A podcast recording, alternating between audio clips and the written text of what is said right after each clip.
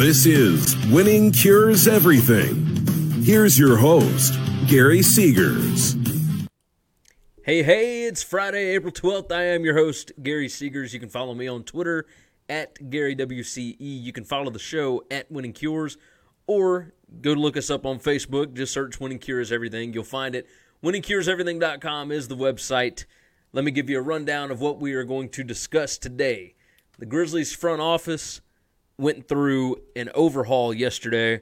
Uh, we're going to talk about the Masters. We're going to talk Game of Thrones before the premiere on Sunday night.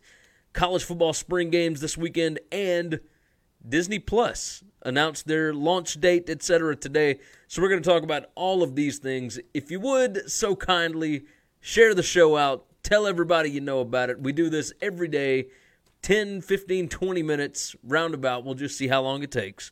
Uh, but the show is Winning Cures Everything. Like I said, you can follow us on Twitter at GaryWCE, at Winning Cures, on Facebook, on YouTube. Download, subscribe to the podcast, leave nice reviews, please. We would appreciate it. The show is brought to you by MyBookie.ag. Use promo code WCE50. They will give you a 50% deposit bonus. So if you put in a hundred bucks, they're going to give you fifty bucks. You put in a thousand bucks, they're going to give you five hundred. They've got the best online sportsbook layout, uh, the best odds, the best everything. So go check them out for yourself. MyBookie.ag uh, for recreational gamblers. There's not a better site on the internet. Go check it out. MyBookie.ag promo code WCE50. Let's go ahead and jump into this Memphis Grizzlies mess. Uh, I was still trying to compute it yesterday because the Woj bomb dropped right before we went live with the show, and I wasn't sure what to make of it. They fire head coach JB Bickerstaff. They uh, get rid of Chris Wallace, basically demoting him to a, a scouting role. They demote John Hollinger to basically a senior advisory role. They move Jason Wexler from the business side over to the basketball side as well which is great because he's uh, he's going to handle both. And Wexler is committed to the city of Memphis. He is uh, entrenched here, and he seems to know what he's doing, at least on the business side. Now, I don't know about basketball, but I think the two things can work hand in hand. And then uh, Zach Kleiman uh, is elevated to executive VP of basketball operations. Effectively, he's going to be the new GM. They say that they're going to bring in guys with experience to put around them, uh, around uh, Wexler and Kleiman. So we'll see what happens. Uh, the way that they went about it, I think universally has been looked at uh, poorly, right? You don't trot uh, Chris and JB out there in front of the media for the exit interviews and whatnot. You don't let JB be a part of the exit interviews for the uh, the team members, for the roster players, and then a couple hours later come in and fire them. What I think, and and this is just devil's advocate, uh, and I'm not trying to say that that Para. One, I, I think that this should have happened, right? Uh, I don't think the JB was the answer. I think he was a holdover. This is moving in the right direction. Uh, I think that Chris Wallace, it was time for him to go because he was the face of that franchise, and he was what everybody directed their anger at. When things did not work out well with Chandler Parsons, when different trades, different deals, different draft picks did not work out well, they blame it on Wallace. So I think that it needed to happen. Uh, the way that it happened, yes, looks poor, but if you go back and you look at Chris Wallace's interactions with the media, during the X interviews, during the media day, during the end of the season interviews, whatever, I think that his cockiness and that maybe that's he he seemed a little too confident. He seemed a little um I'm not sure what the right word is. It, it I'm to go with cocky because he was absolutely bringing JB back. He said he felt comfortable and when he was asked about a direction for the program, he said that he couldn't tell you one right now. And all of those things combined, if you are an owner that is on the fence about somebody already anyway, and you see all of that go down where you know that you are going to get destroyed for what this guy is saying, then maybe that is what made him make the move. Like eh, he may not have known for sure before those exit interviews, but the way that Chris Wallace talked to everybody, talked to the media, kind of basically spit in the face of the fans and told everybody everything's fine, we're going to be okay, we're moving in the right direction. I can't really tell you what direction that is, but you know, all of this stuff combined, if you're an owner and you see that and you see that there's no sense of urgency, that there's no you're not telling the media, yeah, we've got some things that we need to work on. We're going to get those done in house over the next couple of weeks. We'll let you know when we do, etc. Rather than than telling the media that, he told them JB is absolutely going to be back. I'm going to be back. I'm comfortable here. You know, all of everything's going well. I don't really know of any moves that we need to, you know, all of this. That was a disaster, and it might have been the tipping point. So I'm going to give Robert Pera the benefit of the doubt on this and say that that might have been the reason why the changes were made. Now, JB had nothing to do with that. But if you're changing over Wallace, it's probably time to change coaches to figure out what you're going to do for the long term going forward now. Uh, with that said, as far as coaching candidates and whatnot, I seriously doubt that they are going to bring anybody uh, or move anybody up from under JB Bickerstaff to be the head coach. So it will probably be somebody from outside of the organization. There's been a ton of names pop up. Larry Drew, former Cavs coach, who he lasted what like six games, something like that. Um, you got uh, uh, Avery Johnson, former Alabama coach, who was a former NBA Coach of the Year. You've got uh, the the kid that's at uh, Golden State, the kid that's at uh, the Portland Trailblazers, the other kid that's with uh, Nate Tibbetts that's with um, I think he's with the Trailblazers. So either way, there are a myriad of names out there. If you want to go that route, you could go Tom Thibodeau, uh, retread guys but right now, I think the biggest thing is to make sure that you've got executives in there that can stabilize this situation because it is an absolute dumpster fire. They look like they don't know what they want to do. And again, I think that yesterday's events at the end of the season media day could be what tipped Pera to make the decision that he did when he did. Just just my thoughts here. Uh, and yes, it did make Chris Wallace look like a fool. It did make JB Bickerstaff look like a fool for going out there and doing all this. But if you if you were judging some of his job based on what was said, Chris Wallace's, based on what was said at the media days, you might have noticed it was time for a change, and that's why you did, or why you made the decision that you did. Uh, let's talk about the Masters for just a minute. Um, not a lot to discuss today. Francesco Molinari, Molinari, however you say it, uh, had a fantastic day. He was five under today. He currently is tied for the lead with Brooks Koepka and uh, Jason Day, and all of them are at seven under right now. Tiger Woods, the one that everybody's paying attention to, he is one under on the day. He's three under overall. He's only through 10 at the time that I'm actually doing this show. But uh, Ian Poulter up there, Adam Scott up there, uh, Justin Harding. Like, we, have got a good top 10. Phil Mickelson went one over today. Nothing like his uh, five under yesterday. So we'll see what the next couple of days bring. The Masters, with the guys that are on top of the leaderboard right now, this could be a really, really, really interesting uh, final two days.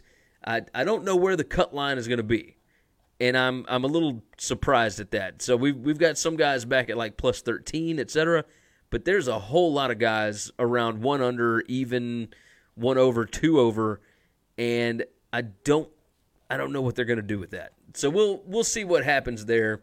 Uh, still a lot of golf left to play today, but we'll move on from that. Let's talk about Game of Thrones. It starts on Sunday. I am ecstatic. The odds are all over the place. You can bet on this however you want to bet on it.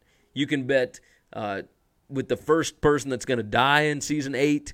You can bet on if you go over to my bookie, you can bet on uh, who will die first, like different matchups. So some of the stuff that they have got, let's see, They've got Arya Stark against Sansa Stark.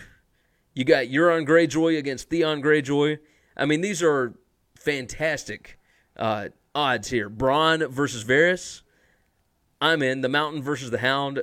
Obviously, we would all assume that the Hound is going to die before the Mountain, but uh, or no, the Mountain would die before the Hound. Either way, you get the point. You can bet on all of those. You can bet on uh, the odds to rule Westeros, and so Bran Stark right now is the odds-on favorite to be sitting on the throne at the end of this season. And there's only six episodes of this.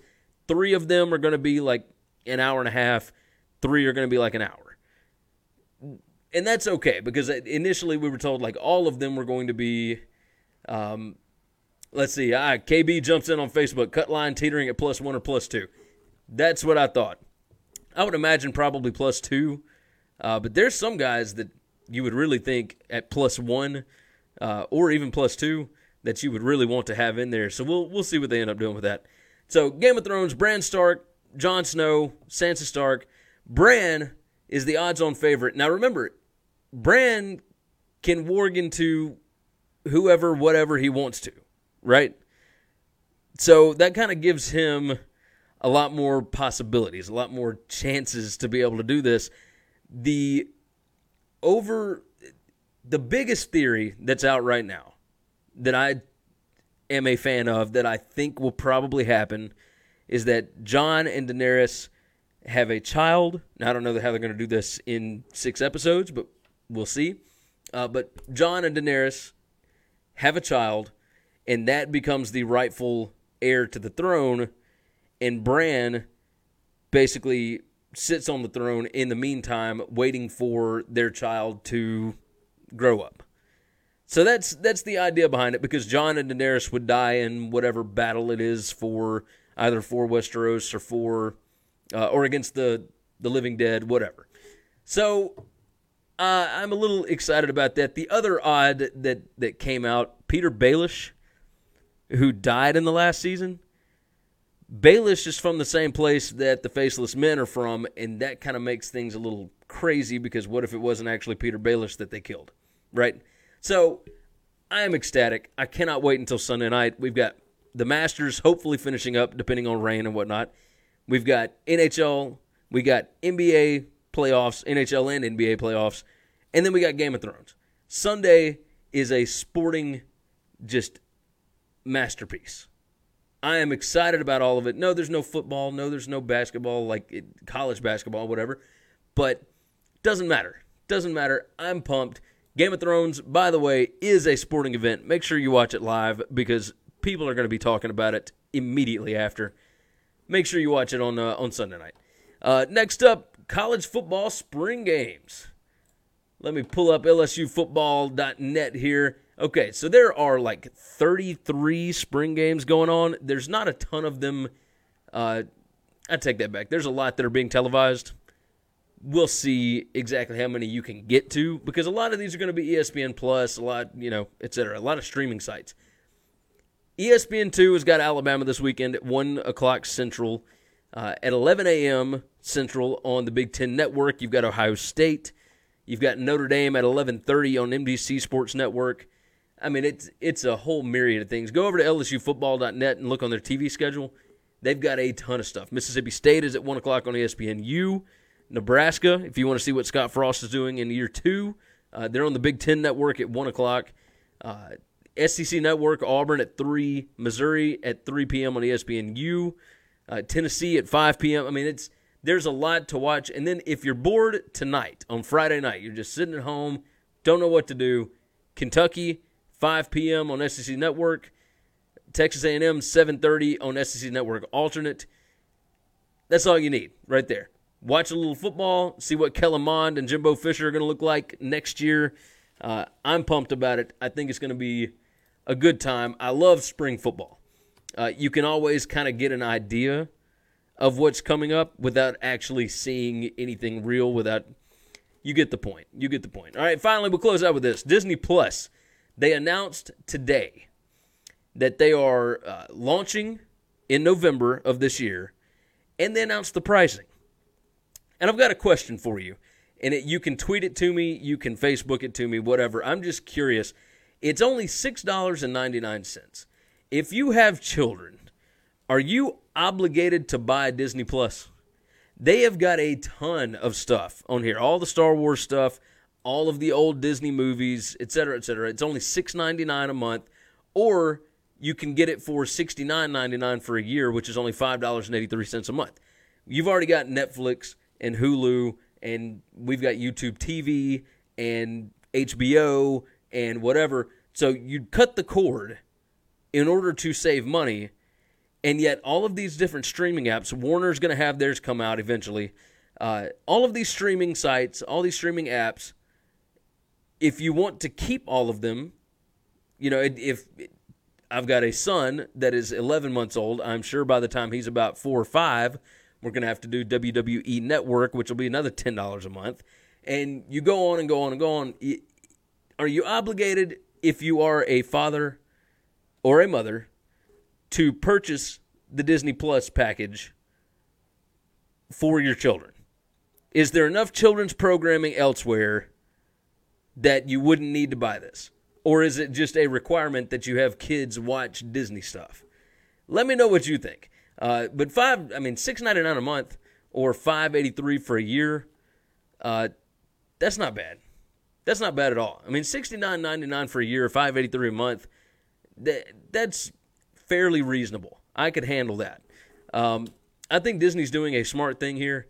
They have figured out that people are cutting the cord, and if you want to get their content, you're going to have to pay them this which is not much. I mean, if you rent a movie, say you wanted to rent a movie on YouTube, well, it's going to cost you at least three bucks, if not more. If you want like the HD version, it'll probably cost four. So if you're wanting that, well, why not just pay the five eighty three a month to get their streaming service?